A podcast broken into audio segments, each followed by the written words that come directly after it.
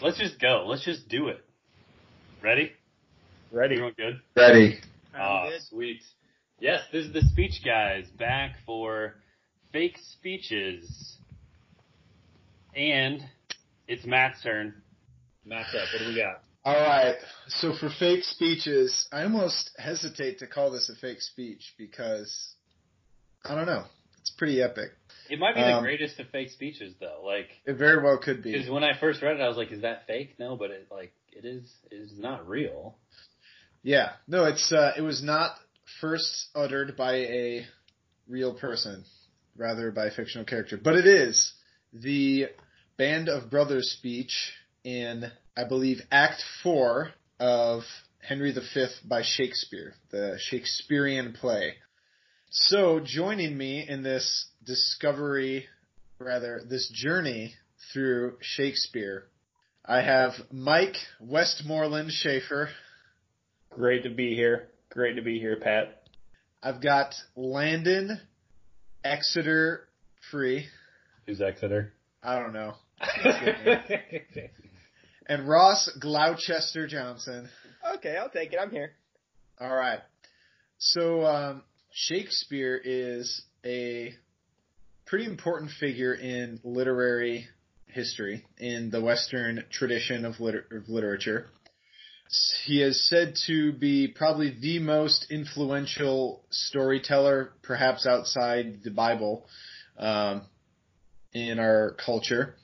And uh, yeah, I just thought that this speech in particular was a um, yeah, I think this speech in particular is a very approachable one. It ver- it reads like a motivational, not like a halftime speech. That's like too cheesy. Like this is like a really pretty epic pump up speech. So I think that's uh, probably one of the more approachable speeches or soliloquies, if you will, from Shakespeare. So Are you Are you gonna read it?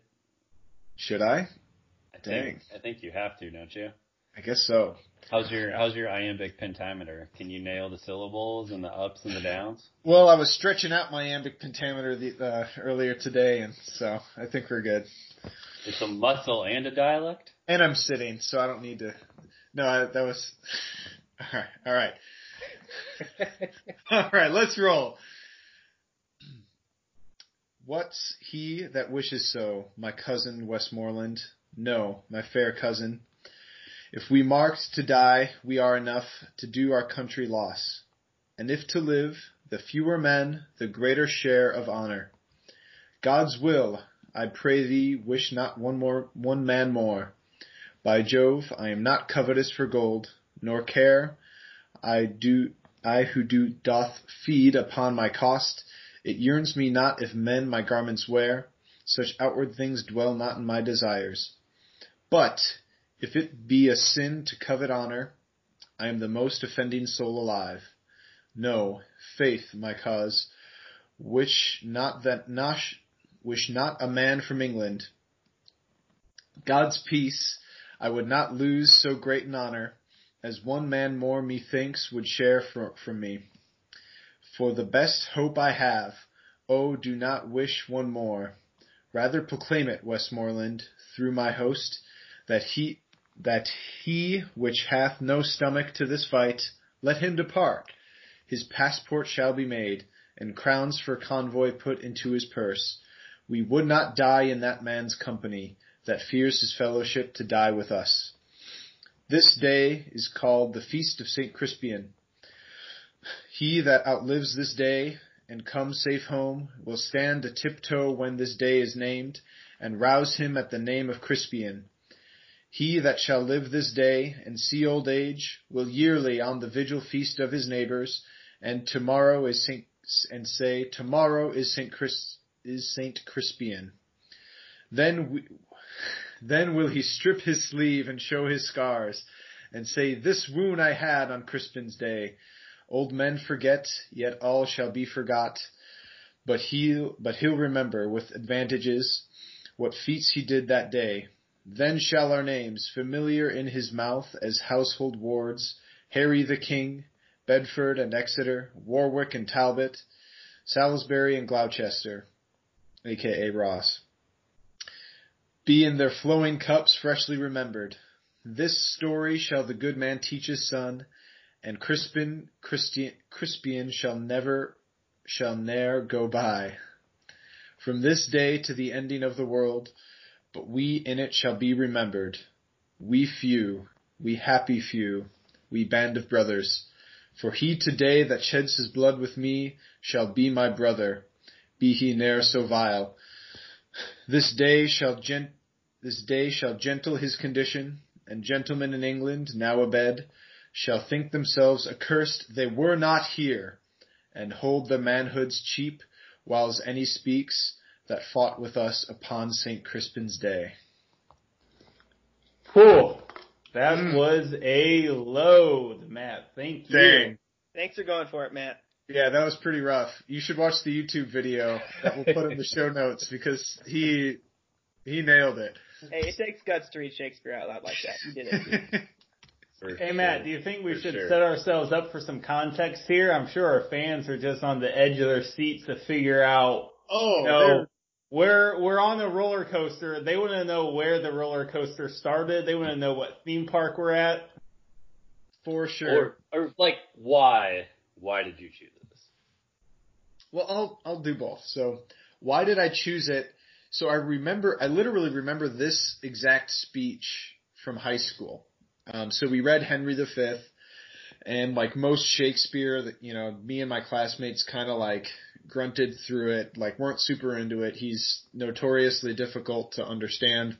But I just remembered reading this speech, even before like the teacher kind of explained things, and just being like, whoa, like what just hit me? Like just in several of the lines that are just, I mean, the Band of Brothers line, like things like that that have like, yeah, just like really, really stuck out. But in terms of where we're at, so the, the, um, the dialogue that happened right before this speech from King Henry, uh, King Henry V. So this is King Henry V speaking to his troops.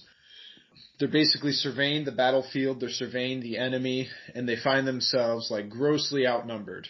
And not only grossly outnumbered, but that, you know, they're already exhausted from other battles and from, um, marching, traveling, um, and the other army is very fresh.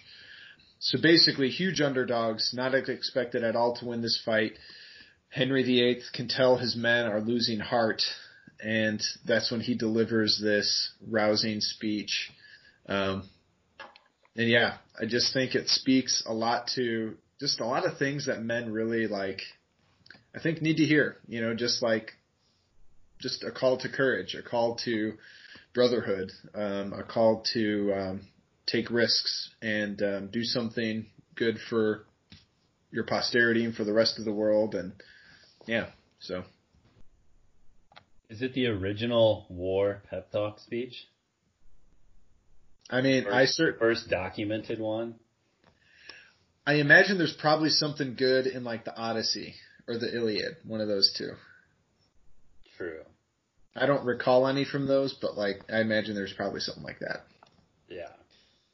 So, I mean, I think that's an important and constructive way to sort of think about it in a meaningful context, Landon. That's that's sort of how I characterized it. You know, because Homer or you know the Iliad or the Odyssey, whoever it is, right? I mean, the Western world, you know, the, I, I you know people didn't necessarily have the same sort of cultural contact with those documents the way they did with Shakespeare, right? I mean, at least the way I'm thinking about it, Shakespeare has a little bit more of a particular place in the continuity of the Western world as we know it. And, you know, in order to sort of appreciate the speech in a more compelling way, um, than I did in high school, because I'll be honest, the speech, it tested me a little bit. It pushed me, like I was saying earlier. I found myself falling asleep as I was reading various Wikipedia pages pertaining to the speech and related topics. Um, but, you know, I sort of put myself in the place of the people whom King Henry is speaking to, right? Uh, because that is not so different than the audience that was, you know, reading the speech, right? I mean, King Henry's audience is hypothetically 1415, the Battle of Agincourt, um, whereas this text was written in 1600, right? So it's virtually the same audience as far as we're concerned in terms of the kinds of lives they were living. What kind of lives were they living? What do you guys think? Are we talking the people in Shakespeare's time or the people in King Henry's? It's the, well, one and the same. I mean, right? I mean, it's we're not talking about iPods versus iPads. We're talking about ten cows in their backyard versus nine cows. Not a lot of change in the 200. These are mere peasants. Exactly. Yeah, there's just not a whole lot going on. And I think we sort of take, you know, there is not Avengers 1, 2, 3 for people to look forward to. You know, as, as Matt said earlier, um, Shakespeare, most influential storyteller outside of the Bible. Okay, so, you know, people are getting their stories from the Bible. You know, that's, that's sort of their entertainment outside of who's kissing who in the local village, right? And um, so, you know, Landon sort of said, is this the original motivational speech? I, I think in many ways it is. It is people being able to be pulled out of the daily humdrum in a way that, you know, the scriptures could not necessarily do for them. They're kind of traditional, their small village, um, couldn't do for them. It, you know, probably plugged into someone's heart in a way that had just never been sort of uh, hit before.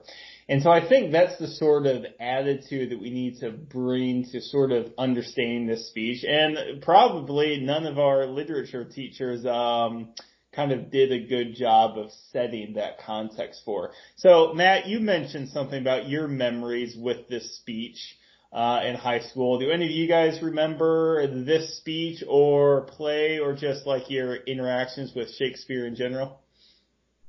This speech, I can't say that I remember, to be totally honest. Um, I, I think like pretty much everyone else, you know, we did in high school English class, we covered some Shakespeare. So whether that was, I think I remember reading Hamlet, Macbeth, we watched the movies, all that stuff. Um, so I, a pretty basic very surface level reading of Shakespeare. I probably didn't understand very much of it. But yeah, the speech itself, I actually don't remember. He, reading through it now, I mean, some of it does sound familiar, but I don't know if I've read it before or just if it's been quoted in other places. Yeah, so I actually used to quote part of this speech, sort of unknowingly, uh, to my cross country team. So before cross country meets, we would do we do these things called strides. Okay, once you're all warmed up, you're at the starting line. You kind of do a few uh, 50 yard uh, you know, as if the race is starting. And after our last run out, uh, the team would huddle up. And I, as the captain, would uh, kind of run through some things. You know, guys, look out for this on the course. You know why we're here, et cetera, et cetera. And then it would be King's quote. King was me. That was my nickname.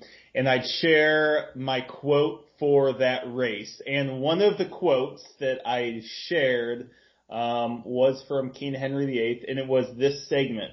We few, we happy few, we band of brothers, for he today that sheds his blood with me shall be my brother.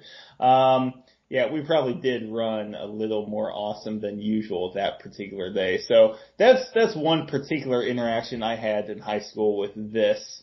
Um, to answer my own question, like my interactions with Shakespeare in general, there there's really nothing that stands out about it except um, watching the Romeo and Juliet film from like the 1970s. I don't know if you guys watched that one. It's got actually a great musical score.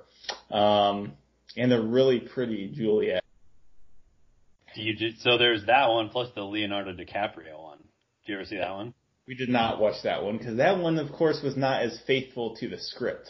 All the language was the same. It was just set in modern day LA. Yeah, it was. It's literally word for word Shakespeare, yeah. but oh. so it's as faithful so as it can get. Faithful. But do you, do you bite your tongue at me? You you had no no, but I do bite my tongue. I'm gonna. Sorry, I don't. I hope you guys. I don't want to take it too much of a different route, but I'm just gonna. I when Mike was talking there, and actually when Matt was speaking too, something kind of jumped out at me is so. Mike, you kind of framed it as you know there was not going on. It was kind of maybe boring, didn't have a lot to look at, and then yet so Shakespeare is able to speak to those people, but yet, I mean, Shakespeare was, I mean, popular. I mean, London was a major city in that time period, and even today, like he speaks to. I think that's an interesting thing about Shakespeare. Not that I'm an expert, but just kind of looking into his life a little bit, uh, prepping for the podcast. He seems to be pretty known for, like Matt said, difficult to understand, but has a wide can have a wide range. So, right, Matt was said in his pretty opening segment there, like it kind of speak. This speech speaks to men and what it means to be a man and yet I'm thinking, but then Romeo and Juliet might speak to a 16 year old girl in a very different way. So he kind of has an ability to tap into a lot of different feelings, emotions, experiences, and then reading about some stuff, he seems to have a very wide range of interpretations. So people argue about what did he mean, and you have people of very differing beliefs arguing strongly for this, you know, is what Shakespeare is trying to say even though very little is known about his actual, like himself and what he maybe actually was trying to put into it. It's all interpretations, but for some reason, maybe it's just that complex. There isn't the people, it seems like there hasn't been able to be a consensus to really pin down what he was trying to say in different areas, I guess, if that makes sense. So, Mike, you were, like you said, the, you kind of the village, 1500s, not going on, and yet I feel like, right, you can make his plays work in modern day LA with Leonardo DiCaprio and still speak to a, a very wide audience. And that's just, to me, that's just an interesting thing that he's able to do that. Yeah, I mean, I think you're hitting the nail on the head there in terms of, you know, because, you know, reading his Wikipedia page, exactly right. People argue about, oh, this was, you know, he was against religion, he was for religion, or, he was gay or he was straight, all these different layers and they're trying to make case for. But, but he sort of, um, transcends is not quite the right word. But yeah, he, you can't quite pin him down.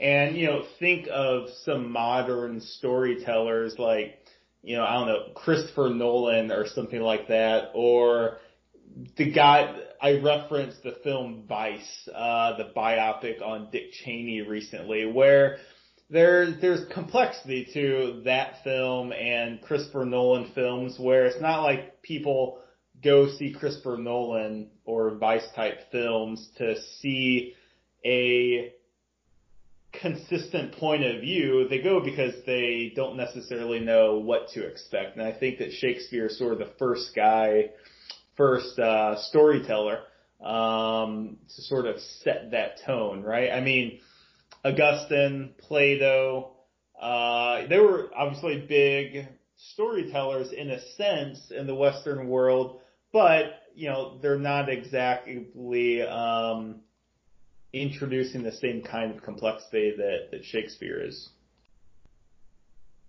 Love me some Chris Nolan films. Do not subscribe to the Shakespearean level comparison. Just want to put that it's good. It's not like okay, okay. So why not? what he's got four or five great films. I mean, Shakespeare has forty stage level productions of varying size that have lasted 500 years. I don't, I don't think Chris Nolan's there. Oh, you're saying Shakespeare is above Chris Nolan? Okay, for sure. I mean, I think one one aspect of it, like I've often heard that you know just his ability to write pretty complex stories, hitting all the usual topics, and it wasn't the Bible. Um, I mean, he basically pinned down the English language, um, and at least made a consistent um, way to reference feelings, emotions, etc. for perhaps an entire people. Yeah. Oh man, one of us should pull up some of the sayings that come from Shakespeare himself. I was thrown off by some of these. Gosh darn, I should have written some of them down. Um, but yeah, he nailed down the English language. Man, I was reading his uh, his epitaph uh, on his tombstone that was written in what people called English back then. It was some sort of crazy gibberish that I don't think um, you know, if you just plop that text down in front of us, you would not be able to read. One, maybe our producer can uh, pull that up for us here. Um, but yeah, nailed down the English language. That that is true. He was uh, known for that. All right, I just pulled one- it up. Wait, wait, wait. What'd you pull up? Uh, sayings from Shakespeare. Number one Dang is it, I actually just- great. I just You got did it? that. Well, which we might have different lists. You go first. We'll alternate. All right, I've got Wild Goose Chase, I think we have the same list. Dang it. Romeo and Juliet, Act Two, Scene Four. Wild Goose Chase. That I love that one. Yeah, never would have thought that was Shakespeare. The second one is Green-Eyed Monster, which I've never heard that phrase. Uh, no, I guess that's like has having it has to do with jealousy. So like green, you know, green with jealousy, like or green with envy. Like I've heard that phrase for sure. But Yeah. interesting. Love is Blind, The Merchant of Venice. Never even heard of The Merchant of Venice. That one, I hated that play. I remember reading See, that.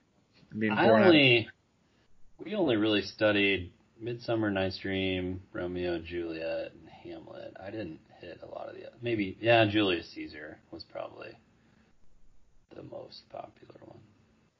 So here's kind of an interesting thought, I guess. I don't know, how, we're diving into this, not too into the conspiracy theories, but so somebody posed the question at one point, like when, uh, is he overrated? And I mean, just looking, if you look anything up on Shakespeare, it pretty commonly comes up. He's the greatest writer in the English language and like one of the greatest storytellers ever, like we said. So I mean, you really can't rate him any higher.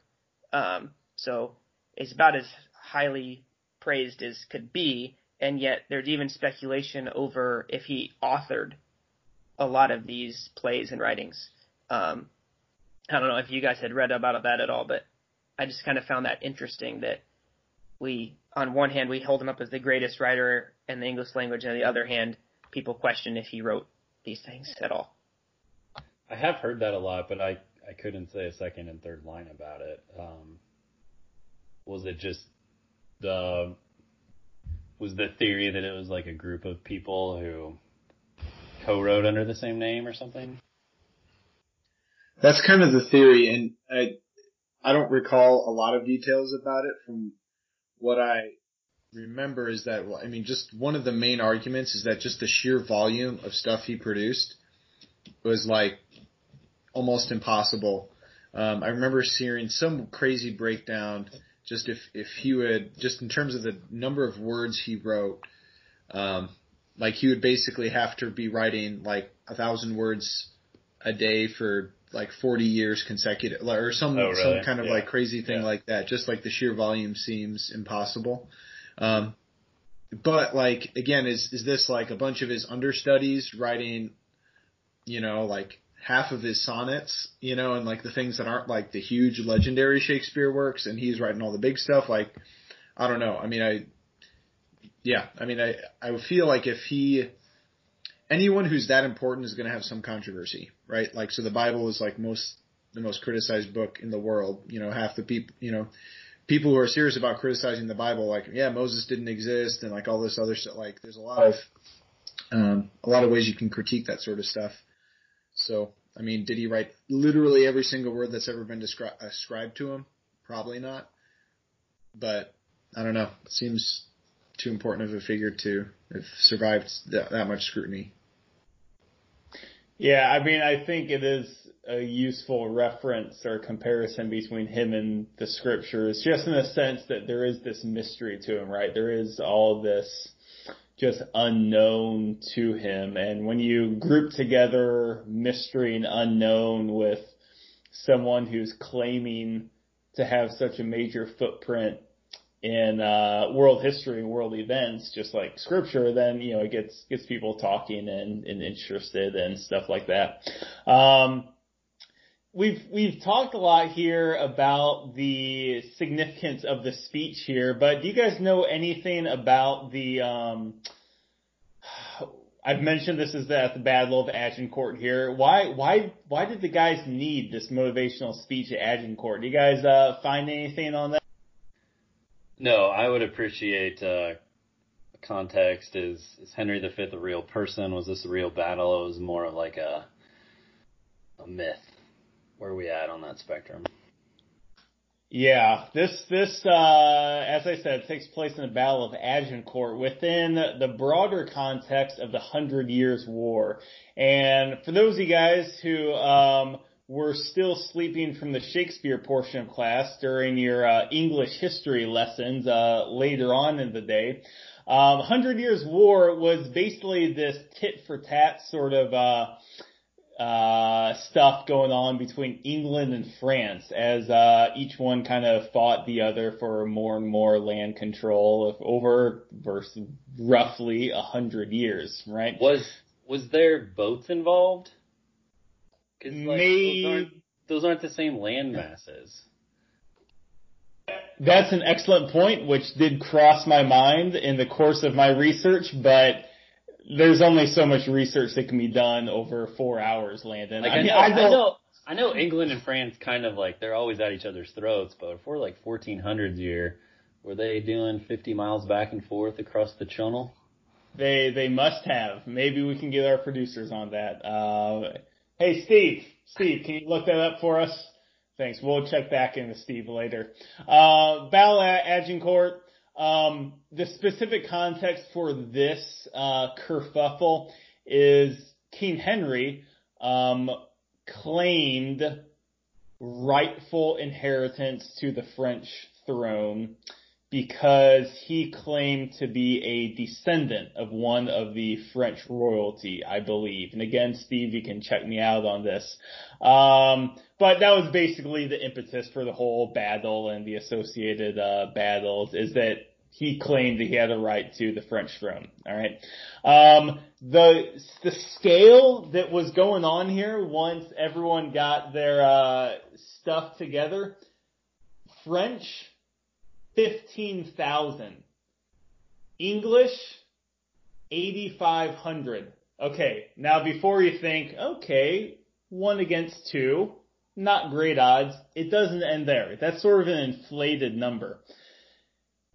70, let me, let me hear, um, 77,000, yeah, 7,000 of those 8,500 were not even like your hand-to-hand combat soldiers. They were like your bow and arrow guys uh, in the background, right? They were the elves from Lord of the Rings. So in hand-to-hand combat, we're talking 1,500 against 15,000, 10 to 1. That's like pitting 1993 Chicago Bulls against 1989 Boston Celtics, giving the Celtics four of your starting uh, starting players, giving one of your sixth men. You only have one sixth man, so giving your sixth man to Boston, and there's Michael Jordan versus ten Boston Celtic players and winning. That was the Battle of Agincourt for you. To our Lord of the Rings fans, yes, Mike's use of elves was incorrect. To our basketball fans, I'm not sure that that's right. Okay, the number. sorry, we could have go with a more modern reference than obscure 80s. we get we get what you're selling. We get what you're selling. Ten to one. Old, old line. Larry Bird versus young Michael. plus nine other Boston Celtics players. it was 10 to 1. 10 to 1 is the bottom line here that I want you guys to take away here. So, he's, he's a he's a runner. All right, so they needed the pump up speech. How did how did it work? What happened after that? well, they obviously won. I mean, that's, that's all, that's all you need to know. um, the play itself, uh, the final act, Act 5, ends up taking place a few years later, actually. And, uh, well, you know, everyone just kind of gets along well. Um, I believe the term coined by the French queen is, let's have French English people get, let's have French English people. Like we, the same way we have Italian Americans, African Americans, she kind of coined the term French English people in the play. So that's, uh, that's sort of the epilogue for our fans, the spoiler. Put a spoilers alert on this episode, Steve, please. What? Uh, so I think Noted. we, I think we all really like the the Band of Brothers line, right? The we few, we happy few, we Band of Brothers. Um, are there any other lines that really stuck out as like just a cool thought or something that really got you going or really got you pumped up? So uh, what I put down here, guys, you know, my as this this was right on the homework. This was a question right off the homework. Um, yeah, I think one of the elegant things that Shakespeare does here is he puts a really positive spin on something that's not easy to put a positive spin on, right? I mean, he's expecting, or King Henry's expecting a large number of casualties. And rather than, you know, just calling it like he sees it, like, oh gosh, a lot of people are going to die here, um, you know, he uses the word, or he, he articulates the idea that there will be more honor for those who survive. So that was one thing that sort of struck me in a particular way. I guess this the kind. Of, I guess I'm trying to read it, but it's not just one line, but the kind of just this section where he talks about this day is called the Feast of Crispian, and he that outlives this day and comes safe home. So kind of like Mike was saying, just the fact that you know if you make it out, and that's not a you know an expectation necessarily, um, but still to go and fight and I don't know to kind of jump away from just a line, but just thinking too. I would wonder I guess culturally how much, you know, if, if you lived in a time where it was maybe more common for men to have to go to war, see combat, fight, possibly die, or to people of our generation, I mean, that's, a, I mean, like, a relatively unthought of thing right now. At least like today. You know what I mean? Like that I would have to go, I would have to serve my country and go to war and fight and could die at any given time seems like just a very foreign idea to me at least, I guess. But anyway, so again, to answer your question, that line about the section about uh, those who see old age. I like that section too, particularly the line, "Old men forget, yet all shall be forgot, but he'll remember with advantages what feats he did that day." You know, just old men forget. Like we're all going to forget things. All of us will be forgotten at some point, but none of that matters because you'll know like what deep down in your heart, like what you did this day, like what you did when it really freaking mattered. Um, man, that's just like, and, and it's such, I think it, it's, it almost contradicts what he says about honor, right? So he's all about like, oh yeah, let's get honor. I want honor. But then he like, it's like, you know, at the end of, even, yeah, just at the end of the day, like no one's going to remember Bob from the Battle of Agincourt but like you will remember and you will like re- like rest well. You know, like you will have this this kind of deep, profound satisfaction in your heart from your feats. And I don't know. I think that's something that gets lost, certainly in our culture, just with like kind of the demand for attention with you know Instagram and whatever you know social media stuff. Like we just want attention. We want to be remembered. Um, I think sometimes to the expense of like you know, like you're going to be forgotten, but like just do the right thing. I really like the part too. Sorry, kind of the end. And gentlemen in England, now abed, shall think themselves accursed they were not here, and hold their manholds cheap, whiles any speak that fought with us mm-hmm. upon this day. Um, so, I mean, just the way he even frames it, you know, people will be, you know, upset that they couldn't be here with us today. Um, so it's like a, it's like we have a privilege, not even a not even a duty. Like it's almost approaching it. You know, makes you kind of frame it like that, and um, yeah, kind of makes you want to be there with them a little bit. Which I think you see in the Iliad. I fought with Achilles, like the, that exists Achilles. in Achilles. Achilles. I fought with Achilles. Um, and being a part of the war and then the first time I read the speech, one one time through, I just immediately thought of Patton and D-Day, like a very similar. Here's what we're about to do, boys. Like you know, be brave. You'll be remembered. Like we're destined for this. You know, let's go. Which was a real speech versus um, perhaps the Iliad and Achilles. Um, to contrast one point Matt said, I think you know, if you're 1300s, 1400s, you know, every generation up until the last couple, like you were a farmer, a laborer, or part of the landed gentry and a lord or a king, and there really wasn't much in between, other than like being a part of a battle or a war, and you know, being being able to pass on to your family like he fought an X thing against this cause and was a warrior. It was kind of like soldiers, warriors fighting in a war was the middle class up until the 1900s. Um, and being able to perhaps do the most significant thing with your life without starting a business or money or beyond family was like just this war ethos that you see pop up certainly in this speech, um, and in kind of man's never-ending quest to conquer the the land just over the hills. Do you guys have any St. Crispian's days that you uh, either missed out on or you were proudly there? Metaphorically speaking. Metaphorically speaking. You guys would have all went home when King Henry said, "You got your passports."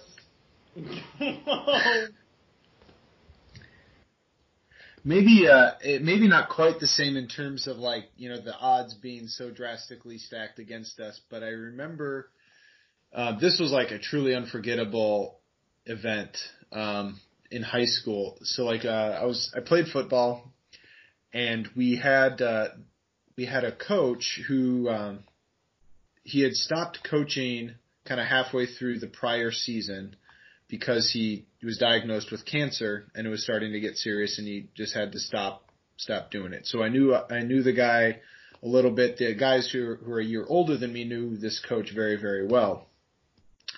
Um, we had gotten word earlier that week that he had kind of taken a turn and wasn't doing well and we found out, or the coach basically told us before the game that Friday night that he had passed away earlier that day. Um, and basically like said that we're playing this game to honor him. You know, Coach uh, Coach Schlegel was his name, and just the emotion that we played with, um, just the way our team came together. Everything was was so it, ten times more intense than than a normal Friday night football game. And we murdered. Like this was this was like our rival in the conference. They were like the next best team, and we freaking murdered them. Um, like wasn't even close. And I've never had an experience before or since where like people were just so motivated and so like unified and um, to do something together. Like I think that was probably the closest thing to something like that powerful and motivating where like you just came together and, and just got stuff done. Yeah, not quite maybe as dramatic as that, at least in the moment, but um took me a second, but then I was I was kind of thinking about it a little bit. Uh so my wife now when I asked her on our first date, there was actually there was a lot of reasons at the time why I probably shouldn't have asked her out. So again, not that the odds were stacked against me, but there was there's lots of reasons to kind of say no. And at one person in particular, not that they gave me a long prep speech, but gave me a, a small pep, uh, kind of a little push speech. Um, so I guess that was my going for it against the odds a little bit, if you will. Um, worked out well, obviously. My uh my St. Crispian's Day though, uh I'll throw out there. Maybe we'll leave in the extended edition of this episode, uh available when you subscribe. Um man, you know when for our one subscriber, Craig from Missouri. yeah, yeah, thanks for throwing that in there. Um yeah. Was probably during Biking for Babies. For those who don't know, Biking for Babies, a nonprofit bicycle ride that I started to fundraise money for um, pregnancy resource centers. Um, basically, a 1,000 mile bicycle trip in a week every summer for several years. Um, and there was one particular year that was very trying. Uh, I remember we were coming into Memphis, or leaving Memphis actually. Um, Memphis was always a significant stop because it meant you were about halfway. So you had about 500 miles under your belt and you had 500 miles to go still. Um, in that particular year, we had about 12 cyclists, about five people in the van. So a lot of where are we going? What time do we have to leave? I'm not ready. I'm so tired, tired times a thousand and fifty. Um, and I just remember leaving Memphis that morning wishing that, I was anywhere but right there. And we ended up getting through that day, but what sort of hung over me for that day was the fact that um, we'd been doing about 140 miles a day every day, but we had the big day, 180 miles to go from my parents' place in Freeburg, southeast of St. Louis, up to Champaign in one day. And we had to get there by five o'clock for Saturday mass. And there was one friend in particular who just really struggled and made the mileage last even longer. And her name was Brittany. I don't mind putting it out there because, uh, maybe you should edit that out no, because the way I just phrased it. But anyway, my friend Brittany, um, I knew was really gonna be challenged by this particular day. We got the first hundred miles under our day, under our belt that day. Um, and as we were leaving Effingham, uh, she was starting to kind of lose a few inches on our friend Sarah's tire, which means that, you know, it, it's just really important when you're bicycling to be on someone's tire and not have to do a, an ounce of extra work. And, um, so I came up next to her, knowing that we still had 70 miles to go still. Came up next to her and I said, Brittany, how are you feeling? She's like, fine. I'm like, Brittany, you have four hours left and you need to tell yourself something so you don't lose a inch on Sarah's tire. And whatever it is, you tell yourself that. And uh, I, I'm still astounded by it, but she managed to get through that last 70 miles. And so when we were all able to come through as a team and knowing that we'd had the hardest day behind us, now the last day was a mere 120 miles to Chicago. Uh, it was just an extraordinary feeling, um, coming into Chicago that particular year, knowing that that particular experience and then all the other smaller ones were, uh, were behind us as well. It's really, I remember leaving Chicago that night in the car. I remember kind of tapping my finger on the glass. It was this cool night. And it's just one of these, I call, I call them my big five, five happiest moments of my life. It's just kind of a, a category of itself. So, so, uh, that's my St. Crispian's day, I suppose, or a couple days there. I'm sure, pretty sure she fell asleep bawling that night.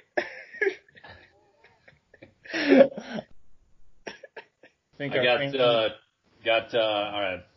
one, one quick quiz here and we'll see, we'll see how it goes. Shakespeare, a lot of words, a lot of rhymes, a lot of um, language stories. Often referred and uh, compared to rappers, hip hop. Six lines. You tell me, hip hop or Shakespeare. Ready? Ooh, I like it. Rapid fire. Here we go. To destroy the beauty from which one came. To destroy the beauty from which one came. Rap. Rap. I definitely say rap. It is rap, hip hop, Jay Z. Maybe it's hatred I spew, maybe it's food for the spirit. Shakespeare. Shakespeare. That's rap. That is Eminem. What a genius. Mhm. Wow. Oh. Men would rather use their broken records than their bare hands. I feel like that's gotta be rap because I don't know if Rap. broken records was a phrase back Right. then. Shakespeare, Othello. Really? I was not born under a rhyming planet. That's Shakes- Shakespeare. Yeah, Shakespeare. It is Shakespeare, much ado about nothing. The most benevolent king communicates through your dreams. Shakespeare. Shakespeare. Rap. Hip hop, Wu Tang Clan. Wu Tang Clan ain't nothing to, with. Alright. Finally, Socrates' philosophy and hypotheses can't define me. Oh, that's for sure rap. Yeah, that sounds like rap. Gosh, who was that? I know that line. It is also Wu Tang Clan. Oh yeah, I knew that. Mm. Wu Tang Clan. That would It's close. been. There were there's some uh, there's some fixtures in there. But that that is that is a cool chart that uh, that you have with the number of unique words used within the artist's first thirty five thousand lyrics. That is a really interesting list. Yeah, that that is a great infographic. Although I sort of feel like you're the student who's like, "Hey, teacher says three pages. Well, I'm just gonna put a huge picture here in the notes and make it look like I contributed one fifth of it." It was a study done. It was pretty popular around the interwebs a while ago. Um, rap artists and authors and how sophisticated their words are. Shakespeare's towards the top, but uh, Moby Dick of the old genre is uh, tops right at right in line with Eminem and just three or four others. So look it up. You know, one uh, interesting final thought here. I, I'd hate to sort of rag on my literature teachers from high school because one in particular stands out. Well, actually, two stand out. They were pretty good, but um, you know, there one just that fun little game you had there, Landon. Like, gosh, what a great way to sort of bring home the the just just the weight of Shakespeare's language uh, and the conscious or unconscious inspiration it brings to other uh, storytellers of various mediums. Um, but two, you know, the speech, like we've been describing here, I mean, it's it's very motivational, right? Um, but it's it brings to mind these very important, like existential questions um, that should, if honestly examined, should make you feel a little, little naked to the world, a little bit vulnerable. And I don't feel like we did that in high school. Um, you know, speaking on these things like how these truths transcend uh, a decade. You know, there there's more to being human than just uh, your Twitter account. Not that there was Twitter when we were in high school. Um, but you know, I gosh, I really wish we talked talk more about that when when we were in school. I don't know about you guys, but Yeah, I think that was really well said. what do you guys think? Who's on for next week? Two weeks. Next That's episode. Shakespeare. I'm up next. We're uh, last last part of our fake speeches. It's Going to be about Mm. greed and money and economics. Ooh, tuned. dang girl. New frontiers here, and they're gonna push push our limits. What do you guys think? Any final words, final thoughts on Shakespeare? I wish I had just a little bit more intelligence to really, you know what I mean? Just to like get it, just to pick them up a little easier, you know?